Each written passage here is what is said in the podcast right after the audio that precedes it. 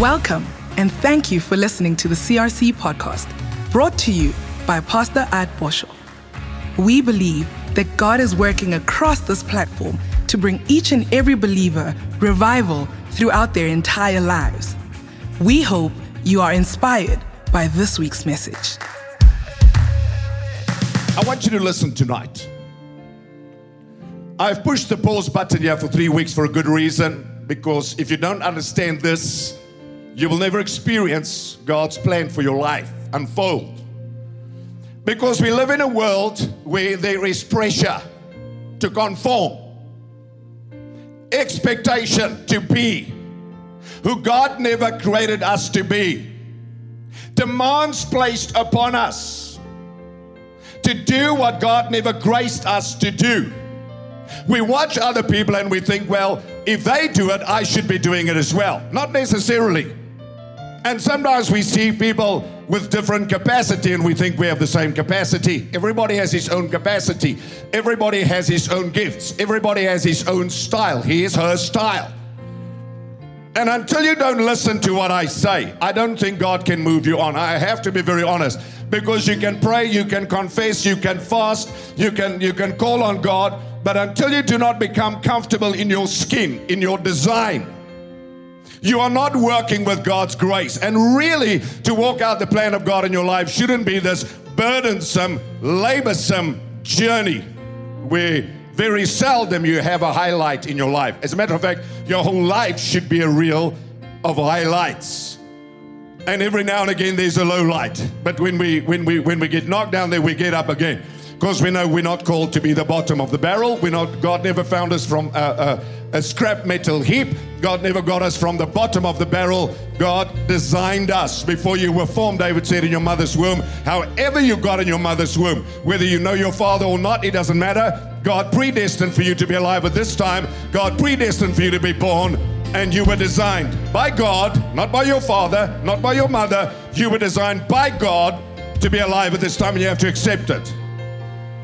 I don't care if you're an orphan, I mean, I do care, but that does not cancel you. And that's why I'm outspoken. We don't allow culture, culture to cancel us. We don't allow the agendas of politicians to cancel us. We don't allow the confusion of this world to identify who we are. So you better know who you are if you don't. You'll always live, try to get somebody to tell you who you are. That's why people are confused. And the most confused people that are pushing agendas on purpose are people that sit in tertiary institutions, in higher grade institutions, some of the most prominent universities uh, trying to push agendas, which really is agendas that are confusing us. So there's first time many people who knew who they were don't know who they were, and uh, people uh, suddenly um, have hundred classifications of of what you can be. No, sorry, sorry man. De, jy moet weet. Amen. Yes. So Matthew chapter 16, let's talk about um, pursuing who you are and what God has for you. I want to say this because obviously I'm a pastor and I, we've raised our kids in the ways of God. And I know my voice carries tremendous weight in the lives of my children. And I've been very, very cautious to not tell my children who they are. I mean, who they are in Christ. And I've celebrated their strengths, but I've never told them what their calling is. I've never told them what they should do. Even now, sometimes um, they will come to me and they will say to me, Daddy, what do you want me to do? I say, No, wrong question. Tell me what you should be doing. Tell me who you are.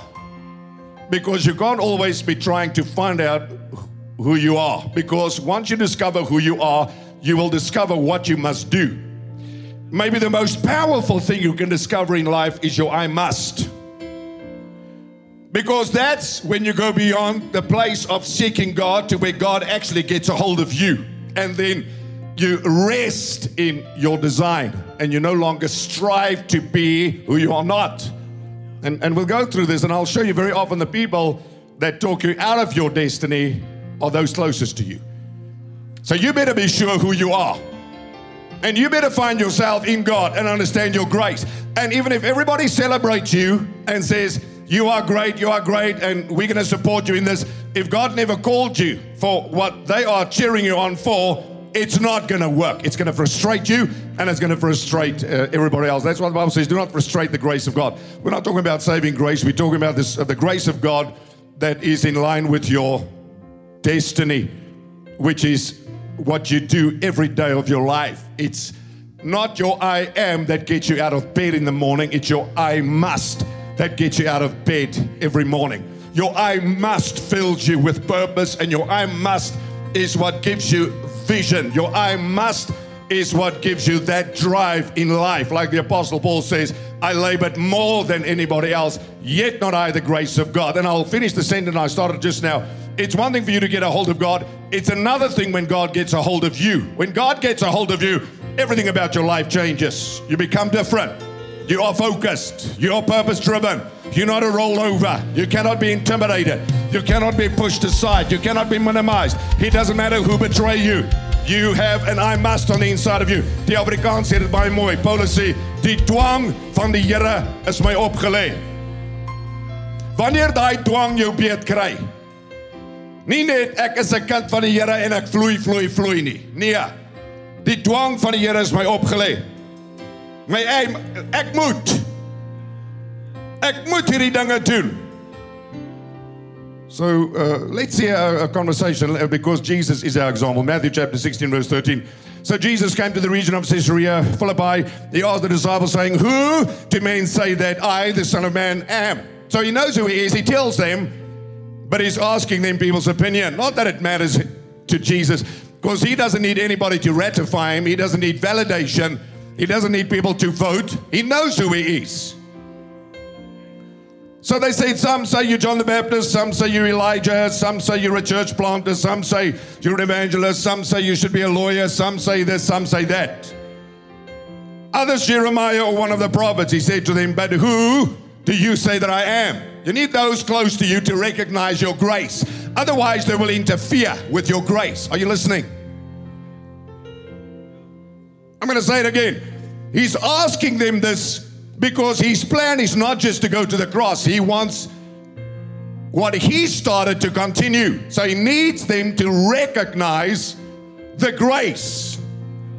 So Paul the Apostle in 2 Corinthians 5, verse uh, 16 says, we regard no one according to the flesh. We don't look at people according to the flesh. We have to discern them through the grace of God if we're going to understand the call of God upon their lives. Otherwise, we interfere with the call of God, as we'll see now Peter does in a, in a few verses. After great revelation, he interferes with the very I must of Jesus by being emotional, sentimental, and he expresses his feelings.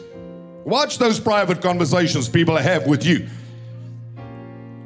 when people emotionally come to you and talk to you and address your hurt and, and, and, and play to your sentiment or play to your ego because it can get you right out of God's place for your life. Because I'll say it a million times you will and can only do what God has graced you for. And you can't earn that grace. You cannot work for that grace. You cannot pray for that grace.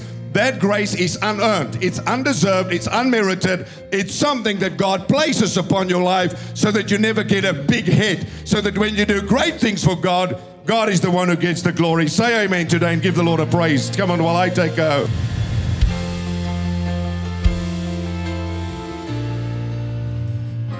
I've moved from ginger tea to something else. En die goed is sterk. Kyk. Dis sê wat is dit? Is nie daai goed wat die vrouens in Pretoria in die pot tee drink nie, laat ek dit maar vir jou sê. So Jesus answered him. So Simon uh, Peter recognizes you are the Christ, the Son of the living God. Jesus answered him, Blessed are you, Simon Barjona, for flesh and blood has not revealed it to you, but my Father who's in heaven. So he discerns Jesus as a man, but also as the Son of God. And that's where we make a mistake. We get familiar with people's grace. Your husband is a doctor and you begin to complain that he's working so hard. But you married him knowing that the grace on his life is to be a doctor. Your husband is a businessman. The grace of God is for him to, to expand new territory and, and, and to, to, to, to build businesses. And now you begin to complain. Girl, recognize the grace on that man before you marry him. You don't want to interfere with that grace on him. He says also you that you are Peter, and on this rock I will build my church, and the gates of hell will not prevail. And I will give you the keys of the kingdom of heaven. Whatever you bind on earth shall be bound in heaven, whatever you loose on earth shall be loosed in heaven. Then he commanded his disciples that they should tell no one that he was Jesus the Christ, because it was premature for everybody to know his assignment. Sometimes you have to be quiet about what God has called you to do. Because people will try to stop you. Sometimes you just have to do what God called you to do and tell no one. Because you don't need anybody's permission to do what you have been graced to do. I'm not saying you live as an island unto yourself, but sometimes you just have to shut up and get on with it. Amen. You ask three of your friends what they think about what you want to do, they'll all have a different opinion. So listen now. So, so, so, so Jesus talks about his I am, and then he moves on to his I must. And watch what happens when he takes the relationship with the disciples to a whole nother level. Because they're comfortable with him being who they can understand. But they're not comfortable with him moving in a dimension, a level that requires the ultimate sacrifice, and that is the laying down of your life for the cause and the purpose of Christ. That's the I must, not my will be done, but thy will be done. I live for the purpose of God, for the glory of God. So from that time, Jesus began to show to the disciples that he must go to Jerusalem and suffer many things from the elders and chief priests and scribes and be killed and to be raised the third day. Now, Peter, Peter, Peter the big mouth, Peter the opinionated one, Peter the one who really did love Jesus. He's not coming to attack Jesus, but now sentimentally, he's having a conversation with Jesus. Listen, in the context of people that interfere with your grace through showing that they care, but they have conversations to interfere with the grace that is upon your life. It's why you have to be very cautious who you talk with, very careful who you listen to when it comes to your assignment in life. You have to know your design, know your assignment, and choose a selective few voices that love you and that will help you fulfill your assignment in life. So Peter took him aside and began to rebuke him. Hey, Peter. Now he's telling Jesus what Jesus can't do. Far be it from you, Lord, this shall not happen to you. Now Jesus turns to Peter and he says, Get behind me, Satan. You are an offense to me. What's he saying? You are a stumbling block. If I listen to you, I will step outside of my I must. If I listen to your sentiment, I'm going to step out of my I must. So he takes him aside, he rebukes him. And he says to Peter, the very same Peter that had the revelation, you are the Christ, the Son of the living God. Jesus takes it a little bit deeper. He talks about his greater call, which is to go to the cross, to die for the world, to rise again, that he's not going to be with him forever. And Peter says, No, this can't be. This can't be. And he starts to rebuke Jesus. I don't think he said Jesus down to rebuke in an unkind way. I think he's talking to Jesus and he's saying, emotionally says, I don't agree with this decision, Jesus. I can't see it happening, etc. And Jesus is quick to stop him. Why? Because if we listen to the wrong voices, they will interfere with us. Listen, if we listen to the wrong voices, they will push us outside of our grace. And if you step outside of your grace, God is not obligated to bless you, to keep you, because God blesses what He has already predestined. So the teaching that goes around, anybody can be a leader. No, everybody has leadership, but everybody is not a leader. Everybody has leadership, not everybody can be a leader. Not everybody can be a doctor. Not everybody can be a lawyer. Not everybody can have his own business. Not everybody can uh, uh, be a pastor. Not everybody, anybody can buy a microphone and, and and, and, and rent a hall and say a few things, but not everybody has the grace to build a church. And God's not going to bless you because you have money to buy a microphone, money to buy a sound system, and you put on your little card, I'm an apostle, bishop, prophet, uh, uh, therefore God's going to bless me. God pays no attention to your title. All God sees is who God designed you to be, and God is not going to bless you outside of your grace. Say amen. This should be liberating. So, not everybody can be a farmer. I mean, my grandfather was a farmer, my, on both sides of the family, etc. Uh, father was a farmer, a farmer. But give me a farm, I'll run into the ground. I don't have the grace or the patience to be a farmer. So, I'm not talking about the guy that's got a farm and hy kyk na sy drie bokke wat rondloop op die plaas. Dis nie 'n boer nie. Ek praat van I'm talking about somebody that understands the soil, that understands agriculture. Somebody that is graced to be an, a farmer, a farmer. Not everybody can be a farmer. Not everybody can be a developer. Not everybody can, uh, can, can be a hairstylist. We are all different. We have different callings, different designs. Not everybody can be a master chef. Amen. Not everybody can be an evangelist and pitch a tent and preach and a crowd shows up. Only you can only do what you are designed to do and what you are graced for. So you have to, and I'm going to say it again and again because I don't know why we struggle with this. The most liberating thing that can happen to you is to know what you have and what you don't have. Both. Is to celebrate. This is how I do it. This is what I've got. This is me. And you don't like it? Speak to the hand. Thank you. But I'm not going to change me for you. I'm not going to be who you expect me to be because it doesn't sit comfortable with me.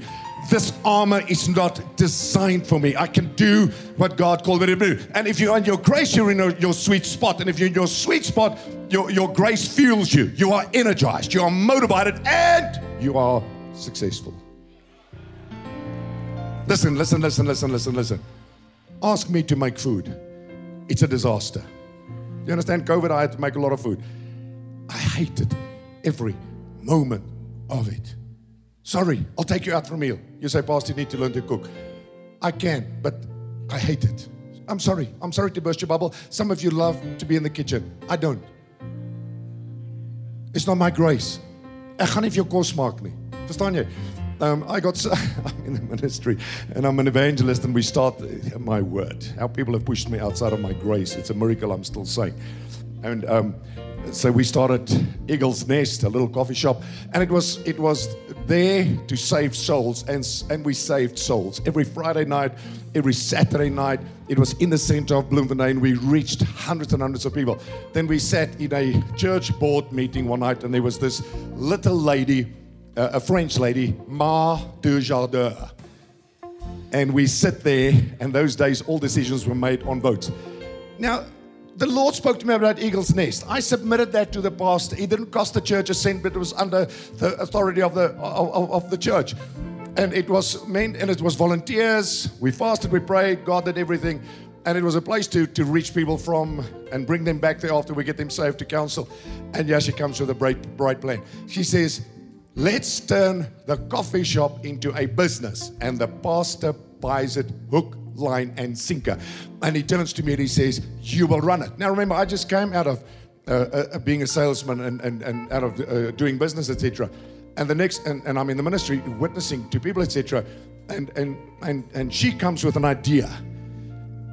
And the pastor says, Okay, you run it.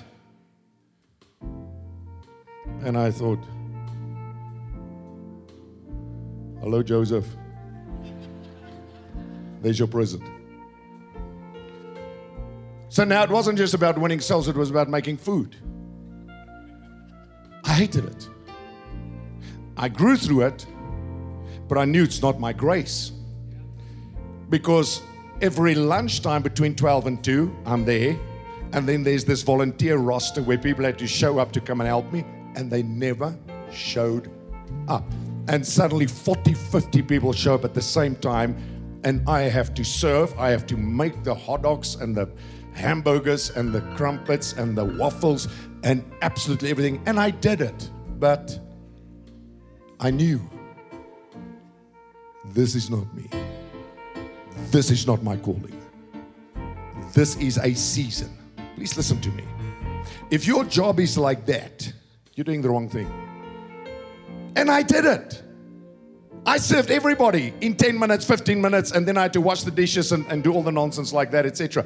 If you come to me, I'll still. There's not a dirty dish in my house. I learned that. You rinse a plate after you ate.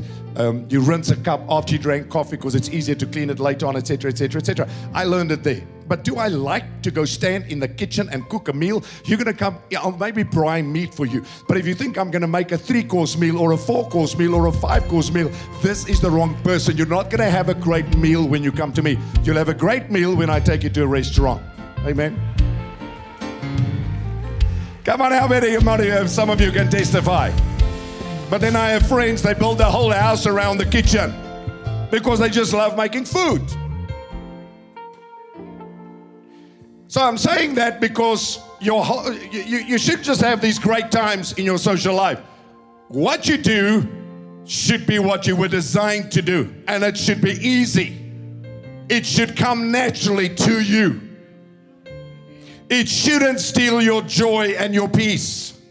You shouldn't have to confess the joy of the Lord is my strength. You should be excited to go to work the challenge to sell a house, the challenge to move forward, the challenge to design a building. You should love what you do. Climbing in that aeroplane and taking the passengers to Mainstay, I mean to that island. Break away with my uh, break away with SAA or whatever it is. Amen. You should love it. Not put on your captain's uniform and hate every moment of it you should feel this sits right with me. I love what I do. I'm designed what I do because not everybody can be a pilot. Listen to me. A good fighter pilot can never be a commercial pilot. That guy has got the personality for war. But outside of war, he's going to be a disaster. He's going to take a risk, and the passengers are going to pay the price. So you have a certain DNA. You have to understand it. Winston Churchill was good for the Second World War, but after the Second World War, in a time of peace, he was not the right leader. So everybody has their place. Say amen. Your daddy wants you to take over his business. Maybe that's not your design. Your daddy wants you to go farm. Maybe that's not your design, your calling. No, people are quiet trying to help you. I'm not trying to discredit your father. I'm telling you, you have to know who you are and you have to know your design like Jesus did. So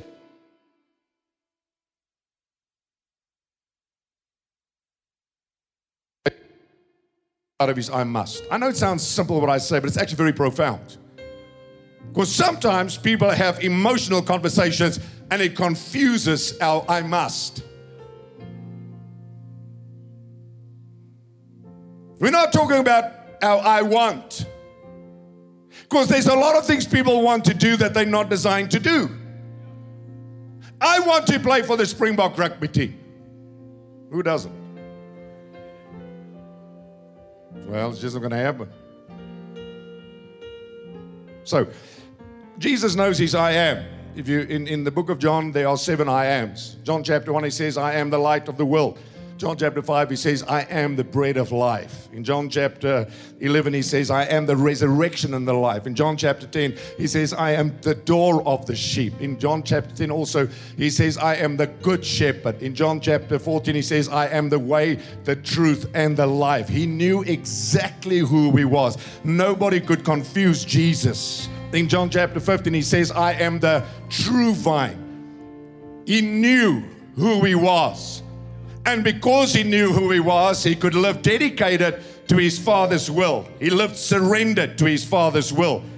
He lived knowing he is the Son of God. He discovered that from the scripture that he was the Son of God. Even when his, parent, his mother doubted at one stage and his relatives doubted, he knew that he had to go to the cross. Nobody understood that, but somehow through revelation, his relationship with God, he understood totally this is what I was born for. I was born to be the Savior of the world. I was born Son of Man and Son of God. I was born as the light of this world. I was born as the Lamb of God that takes away the sin of the world. That's why in the Garden of Gethsemane, when he wrestled, sweating great drops of blood, he said, Father, let this cup pass from me. Nevertheless, not my will be done, but thy will be done. What is he praying? He says, Father, I am here to serve my I must. Because you will give account to God one day for your I must. So the same for us. We want to move from I am to I must. That is going to require surrender. That is going to require discovering yourself in God first. Who you are, not discovering yourself in people's affirmation. We spoke about it today, and it's actually pitiful for me how people will run to social media to see how many people liked what they posted, as if that matters. Who cares how many likes you get on a post? And then ask yourself, why do people like what you said? Or the picture that you put. See, people want many posts. Girls, especially, they take the picture from a certain angle.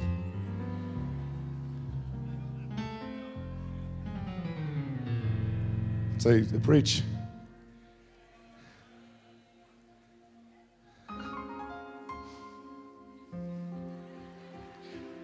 You take your picture with you sitting in church. Let's see how many likes you get. You take your picture tomorrow when you wake up and it's like, I'm having a great, great Monday. uh, uh, nobody knows what they're doing. That's amazing. Nobody knows what they're doing. That's the most amazing thing in the world. Um, amen.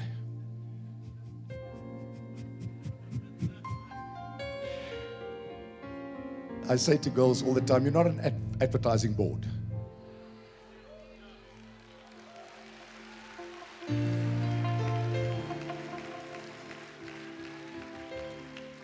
That guy that likes your stuff on social media, what's his agenda? He doesn't even know you, but he sends a little heart and he likes you. What's his agenda? Huh? You think he wants to have a prayer meeting with you?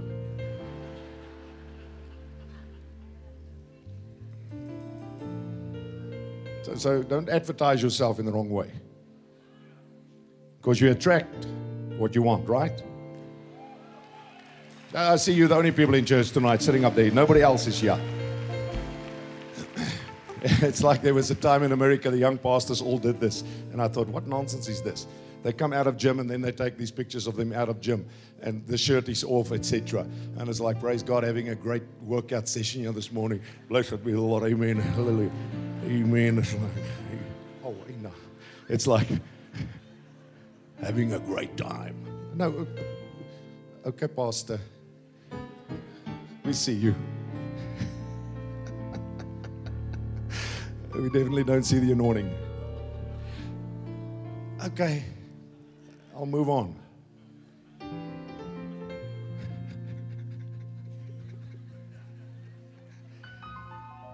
I'm not criticizing, I'm trying to help you. Understand that? Because um, if you know who you are, you don't seek validation. And you don't listen, and you don't seek unwanted attention. Unwanted attention. Unwanted attention. Why do you want unwanted attention? What are you looking for? when, when you have God's attention, and I'm not spiritualizing everything, but when you have God's attention, and when you know who you are in Him, and you know your purpose, you're a cut above. You don't put yourself on the level of the people in the world that just make themselves an advertising campaign. Even when you're a model, and we have several in our church, there's a way to present yourself tastefully without losing your dignity. Because you ultimately represent Christ, right? So if your I must is to go into the fashion industry and to be a, a shining light for Christ in the fashion industry, I'm for that. And you can you can you can go through that competition and maintain your dignity. You can be a top actress and refuse, like we have in our church. Some of them, they refuse to do certain scenes. It's in their contract that they say, We are not going to smooch. We'll do a, a little, but we're not going to smooch in a scene. Meaning, if you want me, I'm good enough. I don't have to sell out to your standards in the world so that I can get the contract. I'm going to get the contract in any case because God's favor is upon me. And if you want me to lose myself to get the job, it's not going to happen. Come on, say amen in Jesus' name. You don't need the boss's attention to get promotion in the company.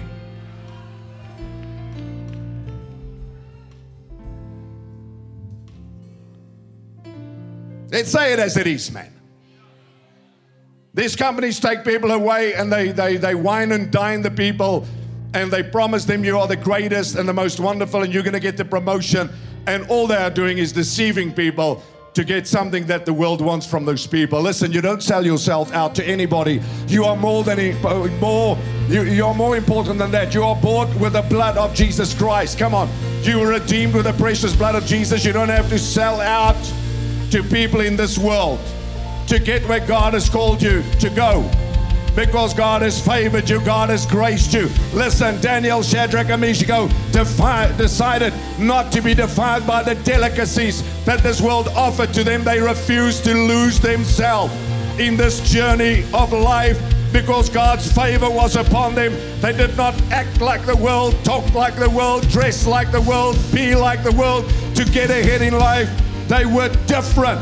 They walked differently. They lived differently. And God promoted them. God blessed them. Listen, the favor of God will promote you. The favor of God will exalt you. The favor of God will get you where no man can get you. So don't be a sellout. Celebrate who God made you to be and be that person in Jesus' name. Amen. And then watch how God will bring the right person into your life.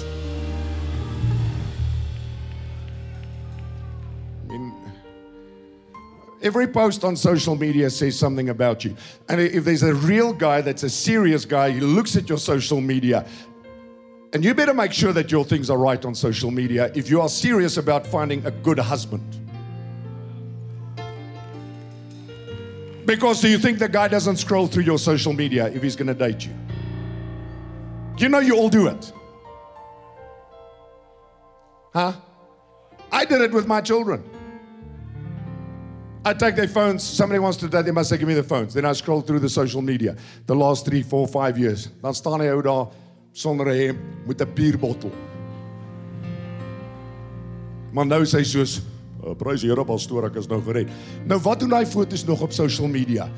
As jy gered is, ons wil nie daai nonsens van jou lewe sien nie. Gaan erase jou verlede, gaan erase jou ou foto's, kry dit van jou sosiale media platform af sodat mense kan sien jy's 'n nuwe skepsel, jy's 'n nuwe skepping in Christus Jesus. Kan ek 'n amen kry van iemand hierso vanaand in Jesus naam?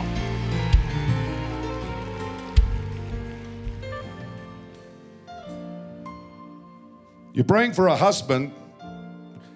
Maybe you should just go clean up your social media. Okay, whatever. Or, or continue being your advertising board. Let's see how that works for you. Let's see. Let's see where you end with that. Okay, and I'm, I'm saying that because people are looking for affirmation. Your affirmation is in who God created you to be, it's in who you are, it's being secure in Him, right? So Jesus knows exactly who he is. And this is my message to you tonight. You have to know who you are. You were born an original. We spoke about that last week. You're not going to die a copy. You're not going to lose yourself in this journey of life. I'm not saying you've made mistakes and that makes you bad, but you can rectify it tonight. Tonight you can turn a, a, new leaf in your in your in your book. Tonight you can write a new chapter. Tonight you can put on the Lord Jesus Christ. Tonight you can get up out of whatever it is you have to get up out of and and, and be that person that God called you to be. Be everything God created you to be. Why do we want to be a, a, a, version of who God created us to be? Be everything. Be beautiful. Be intelligent. Be smart. Be holy. Be righteous. Be attractive. Be a hard worker. Be what people in the world cannot be. Be joyful. Be happy. People should look at you and should say, Wow, look at him. Look at her. And, and, and, and, and, and they have no power over you. They cannot control you, they cannot manipulate you. And you never lower yourself to their level, ever. Because the day you do it, they lose respect for you.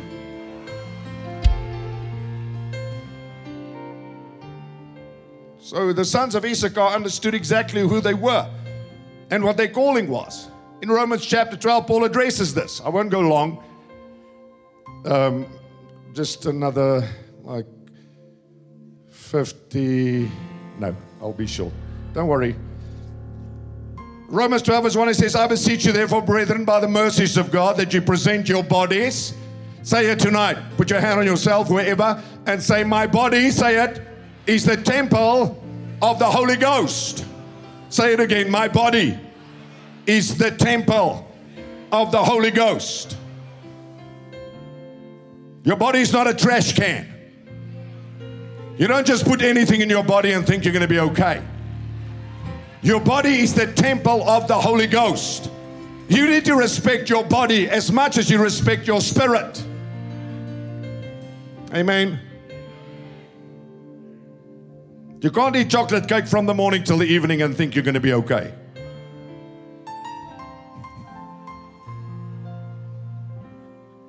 He says, I beseech you, I urge you that you present your body a living sacrifice, holy and acceptable to God. Now, a sacrifice is an offering where you give yourself to God every day. This truth goes beyond just living a holy life. This truth goes deeper to the place where you live holy, devoted to God and to the purpose of God for your life. That's why you have to present your body to God every day of your life as a vessel of honor. He says, and do not be conformed to this world, because the world wants to mold you according to their image. And they want to rob you of the image of Christ. They want to force their way upon you, that company you are working for. Suddenly they decide Fridays, we only work till one o'clock, and everybody then has to stay at the office, and we're all gonna have drinks together. Kyk my maat. Laat ek vir jou reguit sê. Dit werk nie. Dit gaan nie werk nie. Dis dan wanneer jy jou stiletto hakkies moet inskop en sê nee, dankie, edelagbare direkteur van hierdie maatskappy. Ek is aangestel hierso om te werk. Ek is nie aangestel hier om te party en om te drink nie. Baie dankie. Ek gaan nie aan hierdie wêreld getransformeer word nie of jy nou daarvan hou of nie. Ek gaan nie by jou wêreldse program inpas nie.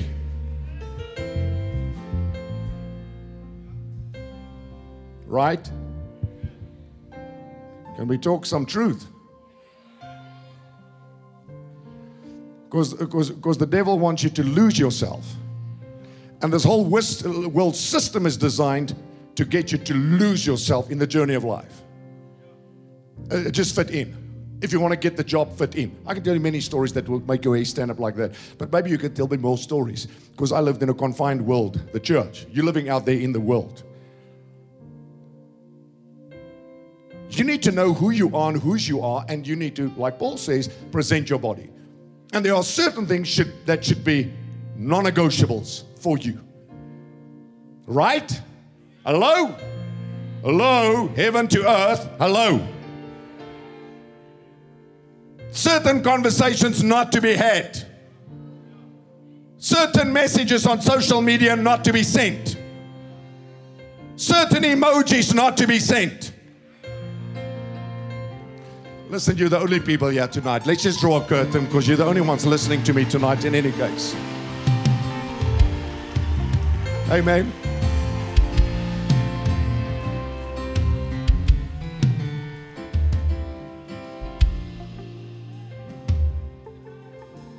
I mean, if somebody sends you a message, don't be that gullible. The first thing you should say is, What does that person want from me?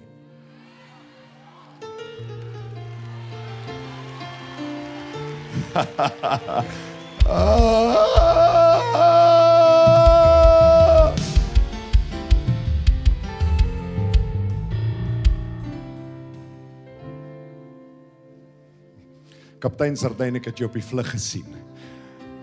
Wat 'n wonderlike vlieënier is jy nie. Ek het so veilig gevoel op daai vlug. Ek wil jou bedank. Ek wil vir jou persoonlike bossie blomme bring. Nee, ek wil vir jou persoonlik 'n geskenkie bring by die hotel waar jy bly. Ek ek man jy hoef dit nie af te sny nie. Ek spreek nie 'n vloek oor jou uit in dit nie, maar dis hoe maklik dit is. Nou weet almal ek praat die waarheid want almal is nou soos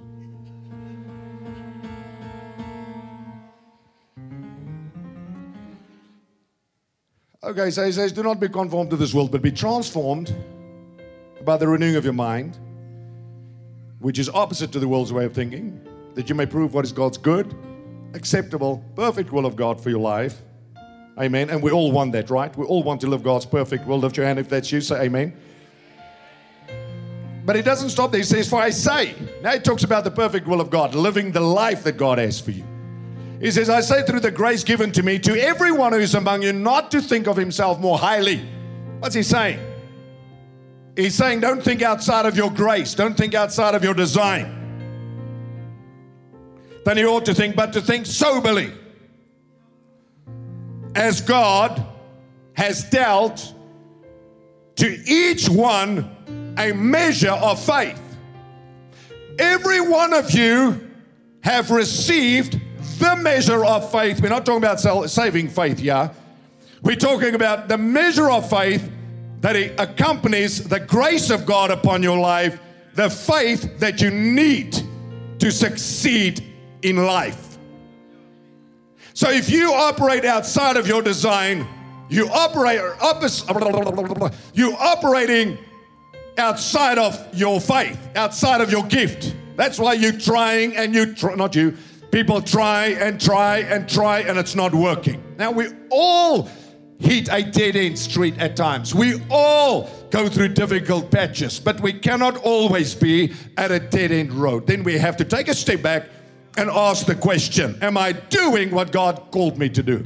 Am I in my grace? Is what I am ha- doing fulfilling me in Jesus' name? And again, nobody starts there. You start somewhere like Joseph, in a prison, in a pit.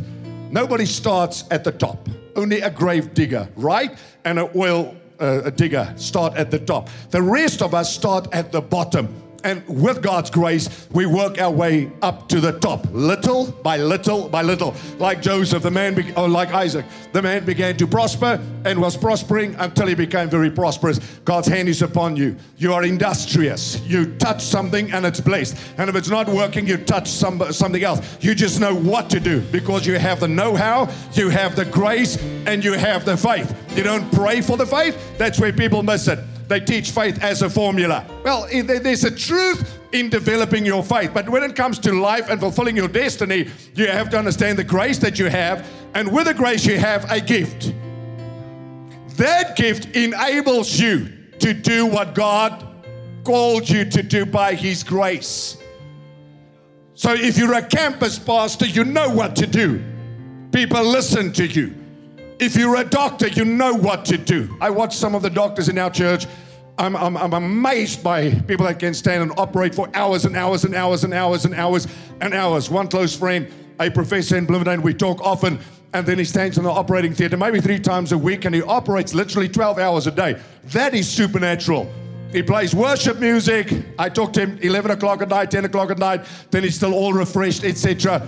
That is the grace of God. If I cut you open and I see you bleed, I'm going to fall over, okay? It's not going to be a good day for you. It's not my grace. But He is graced for it. He is energized by it. Come on, man, you know what I'm talking. Some of you can work with uh, finances. You are energized sitting in an office and working with finances. You are energized solving problems. You are energized in marketing something. Not everybody is a marketer. Not everybody is a marketer. But everybody has a grace, and everybody has the faith to fulfill that grace upon your life so that God can get the glory.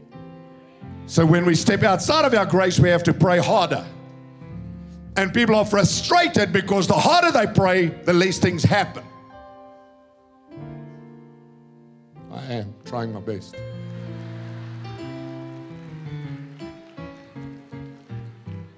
My yoke is easy. Pastor, you're not graced to sing. You're right. My burden is light. My yoke is easy. Doesn't wear you out. And uh, I'm trying, I'm trying, and I'm getting evaluated, and I'm feeling like a failure. My yoke is easy. My burden is light. If you step into the grace that is upon your life, it's easy and it's light. Even when you are tired, like I am often, because I really work. Some people think we only work on, on, on Sundays. Really, ja, nee, lekker man, lekker vir jou. Seker hy dominee waar aan Brandfort was waar jy groot geword het. Seker. Hierdie is nie Brandfort nie.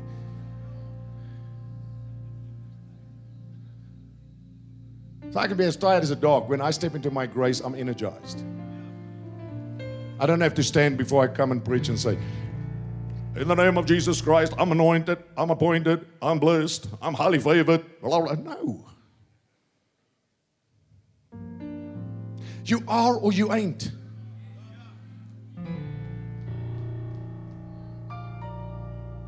You have to find it. Otherwise, you live in a state of confusion and you are looking for something.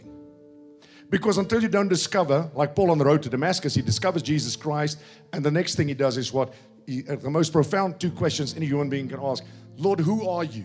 Because outside of him, you're never going to discover you yourself. And he's smart enough to immediately after his encounter with Jesus, because the way Jesus works, it's a quick work. Salvation is quick. Transformation, li- uh, uh, uh delivering you from darkness to light, is instantaneous.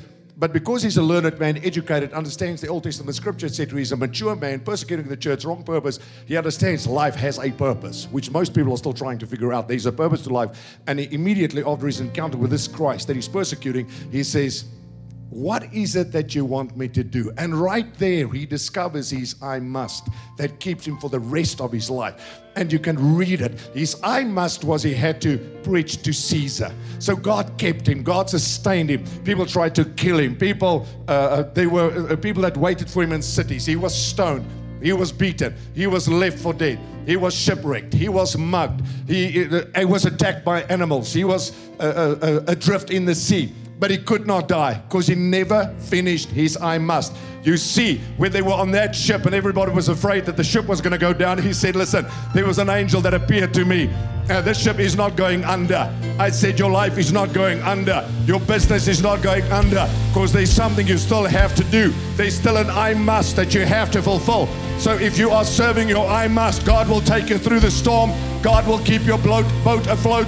And if your boat breaks up, there's going to be some plank or some driftwood that you are going to hang on to, and you are going to float back to the safety of the shore, and you are going to go. Somehow you're going to get to Rome, and somehow you are going to preach the gospel, and somehow you are going to do what God called you to do because God will keep you alive all the days of your life if you serve your I must. Somebody shout hallelujah. Come on.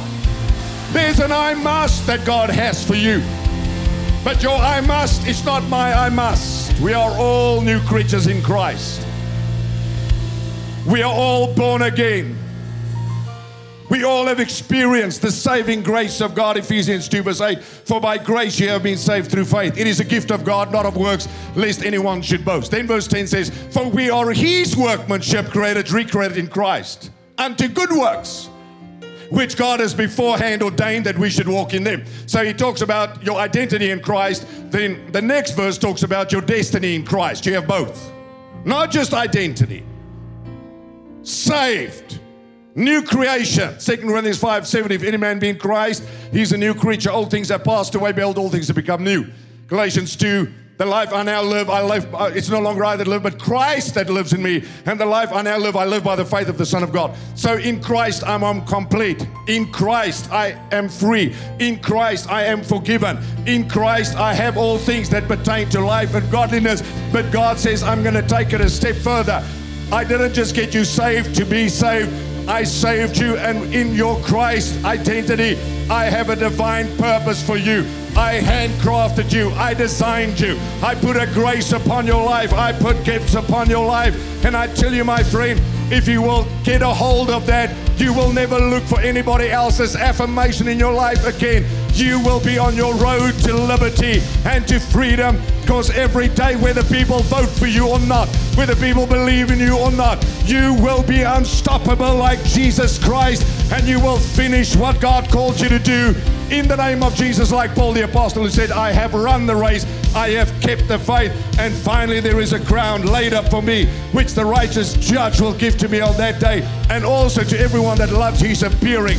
God has called you, God has saved you, but more than just saving grace, you need empowering grace to live this life that God called you to live. To be the doctor, the lawyer, the dentist, the architect, the teacher, the healthcare worker, whatever it is that God called you, you need to step into your grace and celebrate it and plan and work with that grace of God.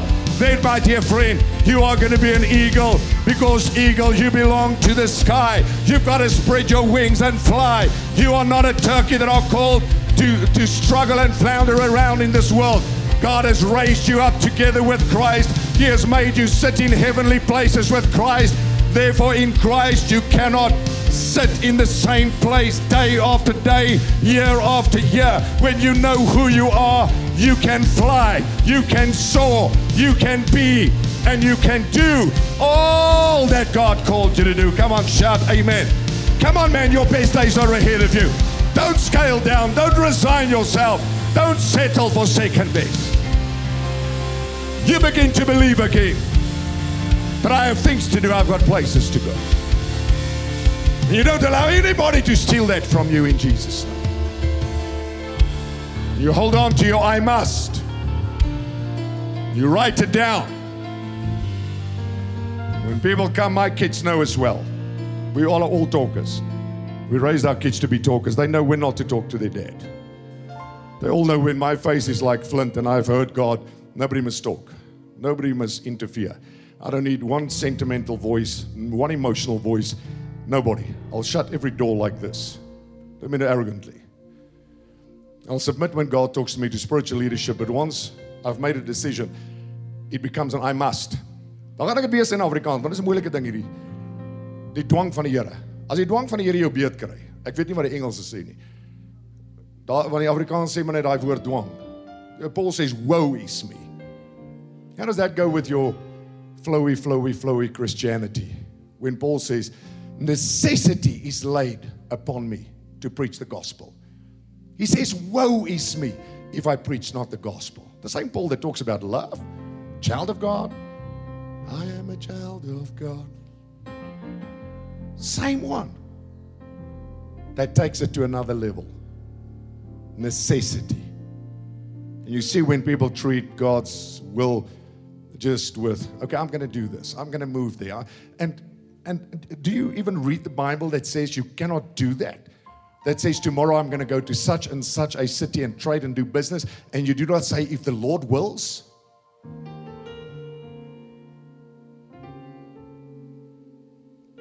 Because your I must keeps you in a place of consecration, dedication. It's not like, okay, Here, ek trek nou um toe en ek gaan nou 'n gastehuis oopmaak, seën my.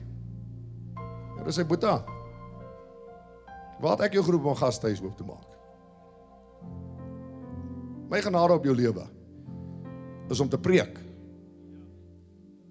Ja, maar ek wil nou daar uh, uh, by Skipskop Skipskop sit 'n weekie op jou kop.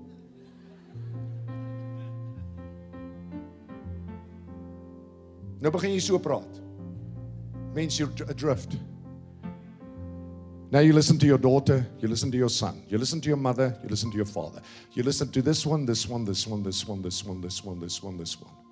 I told my kids, you need to understand, you serve the will of God. Forget this that all the bosses are going to sit in one city and you're always going to have your kids looking at one another. The time is going to come where you're going to have to um, make time to spend time together because I don't know where God's will is going to take you.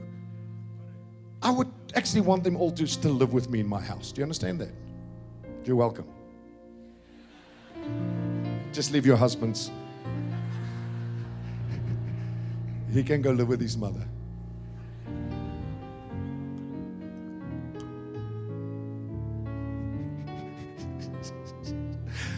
what I'm saying through that is um, nothing. Absolutely nothing. What I'm saying is that once you, you commit it to the I will, it's. A, it, kyk mense, ek weet nie wat vir jou te sê nie. My word, I, I don't say I've done anything great, etc. But when God gets a hold of you, it's another ball game. It really is. It really is. It takes everything. Not portions. It takes your whole life. And then when people have these conversations of comfort, convenience, etc., you can't identify with that because you're living in a place of I must. But with I must, there's not debates and discussions. It's I must. Because, you know, I've not always just uh, like, okay, Lord, I'll do anything and go anywhere. I used to pray that and I stopped long ago. Long ago. I'm telling you. Long ago, because the Lord heard me. He said, Okay, now there you go to Ladybrand. I said, Ladybrand, nee, Here, wat se Ladybrand is hierdie? Ek stem glad nie saam nie. Kan ons asseblief 'n stem kry? So can we vote?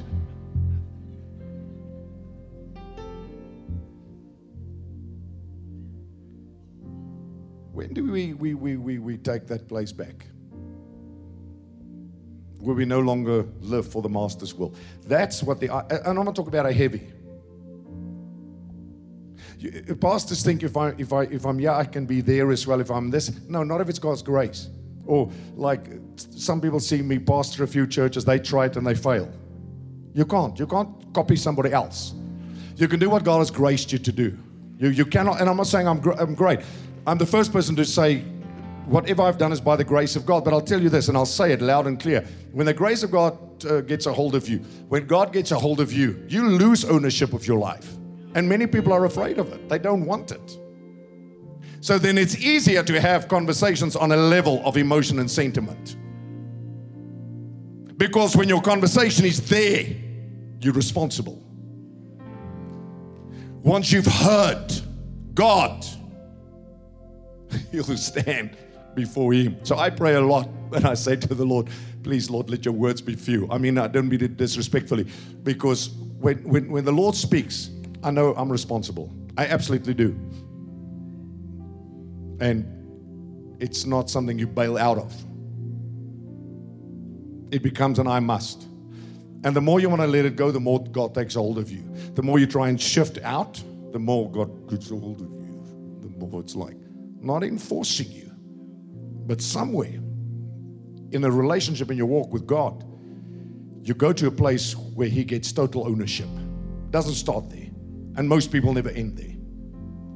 Where He gets total ownership. And then He converses with you on a whole nother level. And then when He talks to you, becomes a very difficult thing because it becomes challenging to people.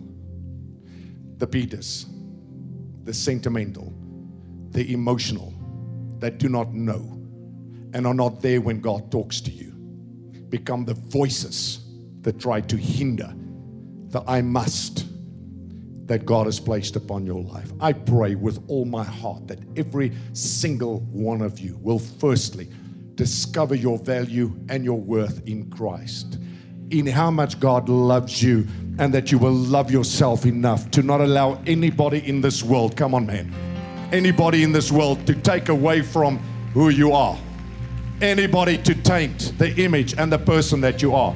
That you love who God created you to be, and you love yourself. And when you love yourself, you see things and people for who they are. That any person who does not lift you to a better place is not good for you. Thank you.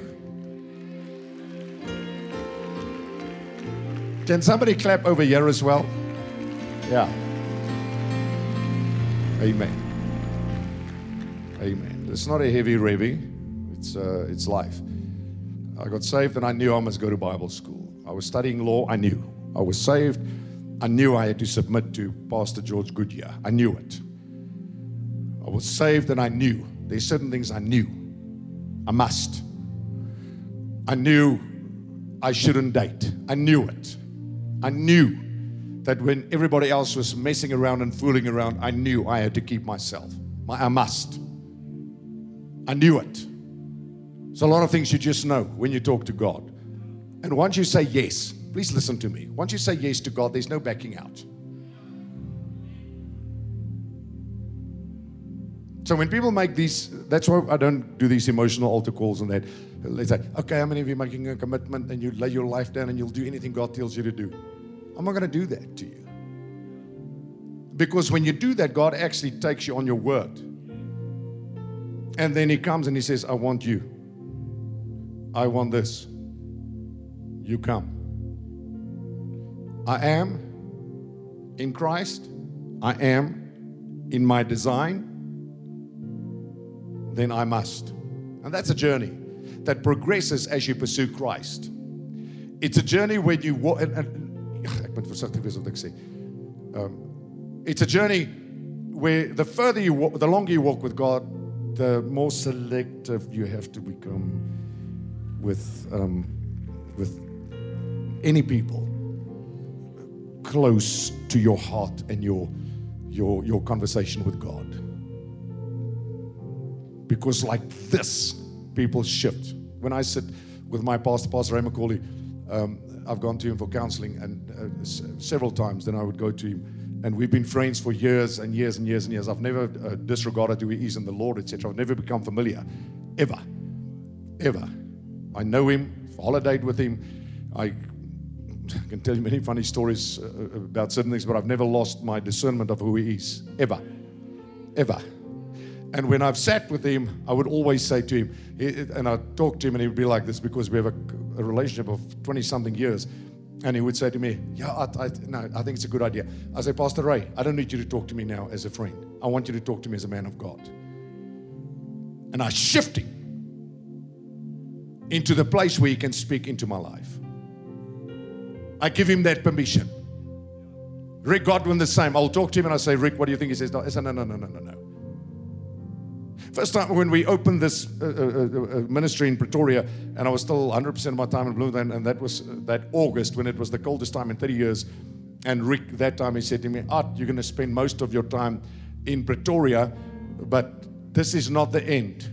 Now, we know we've gone to Johannesburg, there's other things God's calling us to do, but we're not just to follow our, our I must, CRC, is not just here in South Africa.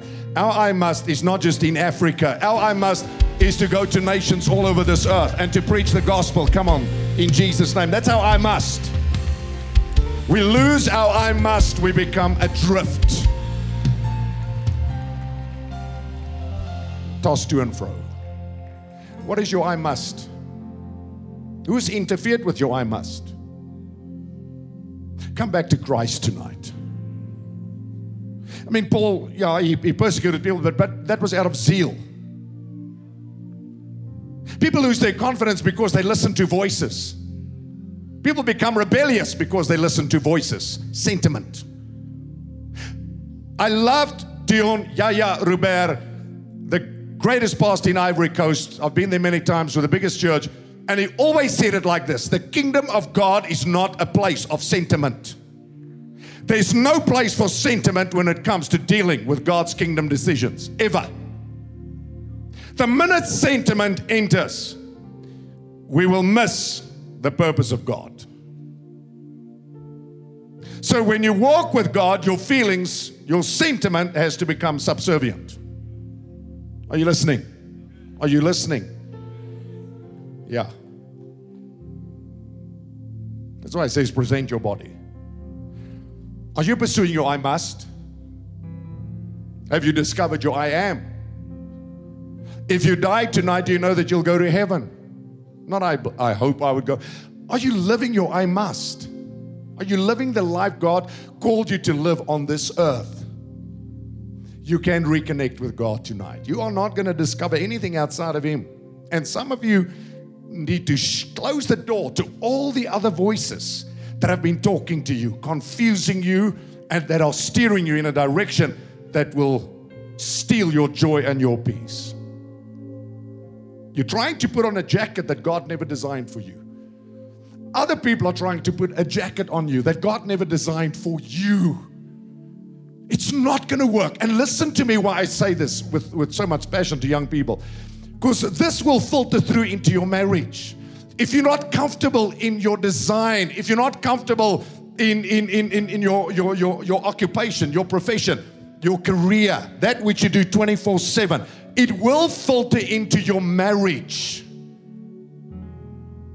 You have to love what you do so that when you come home, you come home tired but refreshed. Because I love this. You love being with your wife more, I understand that. But you're not going to enjoy being with your wife if you don't love doing what God designed you to do. I've watched people in the ministry step outside of their grace, and it's, it's chaos. It's chaos. They burn out, they wear out. I've watched people leave the ministry and go into business for money. That is chaos. If God's called you to the ministry and you leave the ministry for money, my brother, my sister, this is not something we choose to do. This is something we are called to do. What you are meant to do in life is something God called you to do. And there's nothing inferior. Being a saleswoman, salesman, being a, raising your children, if that is what God called you to do, being a teacher, being a social worker, whatever it is, there's nothing inferior. You give dignity to the profession by working with God's grace. Amen. Every one of you, called, handcrafted, designed for a special purpose.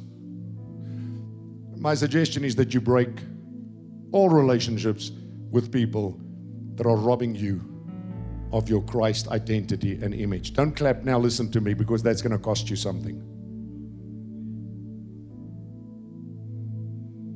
And that you build relationships with people that establish you, firstly, in your identity. Because until you're not established in your identity, you're never, ever, ever, ever, ever, ever, ever, ever, ever, ever, ever going to be settled because you always are looking for affirmation. And people will exploit you. They'll see your vulnerability, they'll see you coming, and they're going to exploit you. They're going to use you, they're going to abuse you, and you're going to lose yourself more and more and more and more. And you're going to try harder and harder and harder to gain acceptance because it's one of the greatest two needs of any human being is the need for acceptance. But that acceptance we receive in Christ. And once you've been you receive the acceptance in Christ and there's wholeness in your life, then you are ready for a relationship. But once you have not settled who you are, a relationship will mess you up. Thank you for that, Bua, because it is the truth. It is the truth. I want every head bowed, every eye closed, no one moving, please. All those beautiful people in Johannesburg, come on, come on. You're sitting here tonight and you feel lost. You feel adrift. Maybe you served God at one time, but you've grown cold and you've wandered away from Him. Paul on the road to Damascus. Found Jesus Christ. Tonight you're sitting in this place, there in Johannesburg, in Bloemfontein, in Cape Town, Potchefstroom, Kimberley, beautiful building in Gaborone, Namibia, churches all over South Africa. And tonight, right there, God is talking to you, and you know that you've lost the way. And tonight you are desperate, and, and you need to you want to find yourself and I'm telling you that you're not going to find yourself outside of Jesus. You need to come to Jesus. You need to come back to Jesus. You've become a broken vessel. You need to come back to Jesus. You've become hopeless. You need to come back to Jesus. God's not finding fault with you, He's giving you another chance to have a new beginning. Every head bowed, every eye closed, people praying. You say, Pastor, I need a new beginning with God. I've heard you. I need a new beginning with God. Ek het 'n nuwe begin nodig met die Here. Ek wil vir jou bid vanaand. If that's you tonight, you say I need a new beginning with God. If that's the cry of your heart, quietly wherever you are, just slip up your hand. I want to say a prayer for you quickly. All over this place, lift your hand quick, quick, quick. Raise it up, raise it up. I need a new beginning. God bless you, bless you. God bless you, bless you, bless you. God bless you at the back. God bless you. God bless you. Bless you. Bless you. Bless you. Many hands. Thank you. God bless you. God bless you. I need a new beginning. I need a new beginning. Kyk, hy boyfriend van jou kook seker al langs jou daar in die kerk. Maar miskien praat die Here met hom net so hard soos hy met jou praat. Ek is nie teen enige iemand nie. Ek is nie teen jou wat jy gedoen het nie. Ek probeer jou help vanaand. Ek probeer jou terugbring. terugbring na die plek waar jy moet wees in jou verhouding met Jesus Christus. Hy staan nie vanaand vingerwysend na jou toe nie. Hy staan vanaand met oop arms en hy roep jou want hy wil jou heel. Hy wil jou gesond maak. Hy wil jou vrede gee, vreugde gee. Hy wil jou opbou. Hy wil jou optel. Some of you have been through a lot. You have many scars. You carry many wounds. You need Jesus to come and love you and heal you. You need to find yourself in Jesus tonight.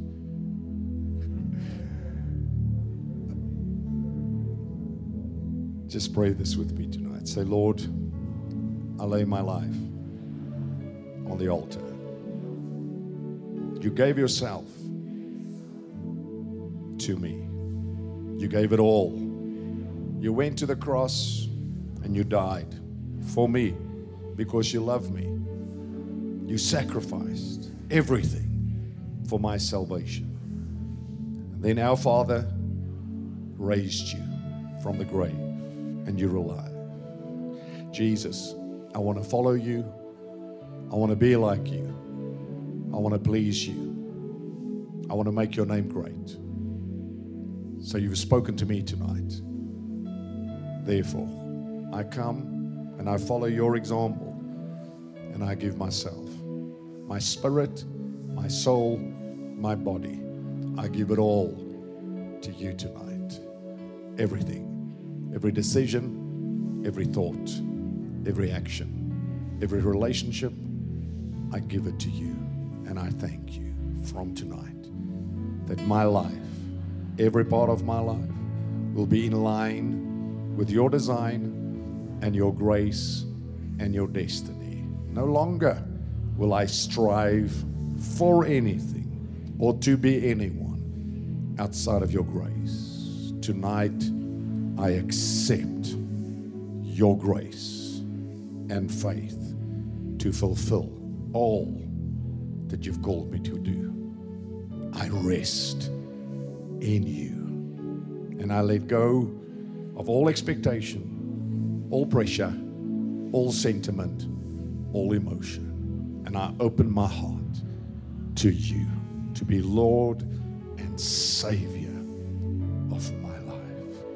Thank you for loving me as I am. Thank you for accepting me as I am. Thank you for making me who I am. Help me to value myself and to see myself through your eyes. In Jesus' name, I praise you that I'm free, that I'm strong, that I'm whole, that I'm forgiven, that I am washed, that I am sanctified, and that I have a beautiful future because you already predestined it for me. I believe it, I receive it, and I'll walk in it in Jesus' name. Amen. And amen and amen and amen. Come on. Come on, people of God, let's spread our wings and let's fly. Come on, men and women of God, let's be all that God said we can be for the glory of God. Come on. Every burden lifted, every yoke lifted off of you. We hope you received exactly what God had in store for you from this week's message. If you have been touched by our ministry, you can help us achieve our mandate and win the lost at any cost by visiting our website at crcchurch.com. Thanks again for listening, and God bless.